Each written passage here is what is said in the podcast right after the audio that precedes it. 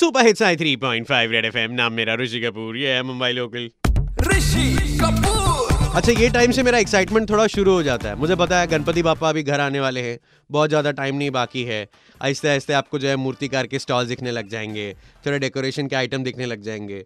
मतलब मेरे लिए 40-40 मिनट मुझे लगते हैं गणेश महोत्सव के दौरान।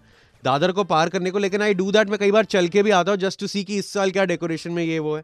लेकिन मुझे ये साल मालूम पड़ा कि एक ऐसा पी आई एल आया था कि जो पोल्यूशन बोर्ड है, उन्होंने बोला था कि ये साल शाडू की मूर्ति शुड बी कंपलसरी पीओपी की मूर्ति नहीं, क्योंकि वो बहुत पोल्यूशन करती है। छोटे छोटे डेढ़ दिन के गणपति इतने होते हैं, इतने हज़ारों में इमोशंस होते हैं कि it it is not good for the environment और बापा तो ये कभी नहीं जाएँगे कि आके वो इतना आशीर्वाद देते तर आपण असं करो, मुंबई आपली आहे ना स्वच्छ ठेवायची, हिरवीगार ठेवायची.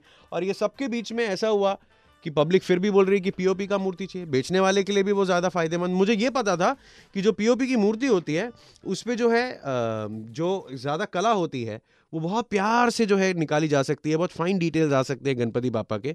इसीलिए वो प्रेफर करते हैं। But there are some other things also तो ये हमारे जानने के लिए, सीता और गीता हमारी गई वो। दादर में मतलब खड़ी होगी कि ऋषि कपूर, आज तो मतलब बुकिंग हम लोग कर ही लेंगे। इस बार डेढ़ दिन का तो रखते हैं ना, पापा?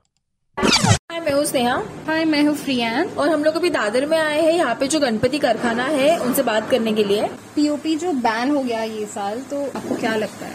अभी तक बैन नहीं हुआ है ऑप्शनल कुछ तो रखा है कि है ना विसर्जन के लिए अलग पीओपी के लिए अलग और जो मिट्टी के गणपति है उनके लिए अलग। अभी ये साल तो फेस्टिवल मनाएँगे ही सब। कोई बैन ही नहीं कर सकता है। भेंडी भी और गणेश उत्सव भी। क्या डिफरेंस है पीओपी और शाडू की मूर्ति में? पीओपी का मूर्ति रहता है वो थोड़ा हार्ड रहता है और पानी में वो पिघलता है लेकिन एक दिन जाता है उसको पिघलने के लिए। मिट्टी का जो मूर्ति रहता है वो एक डेढ़ घंटे में पिघल जाता है। नॉर्मल आदमी के लिए इजी पीओपी का ही मूर्ति रहता है जो कॉस्ट में भी अच्छा रहता है और हैंडल करने में भी उसको अच्छा रहता है क्योंकि मिट्टी का जरा भी कुछ हो जाए तो उसका कुछ नुकसान हो सकता है इसके लिए। बहुत संभालना पड़ता है मिट्टी की मूर्ति को। कौन सा मूर्ति ज़्यादा दिखता है पीओपी या पीओपी का। दूर लेके जाने के लिए कंफर्टेबल रहता है और हल्का रहता है उठाने में के लिए। अरे पब्लिक क्या क्या मतलब कारीगरी दिखाता है?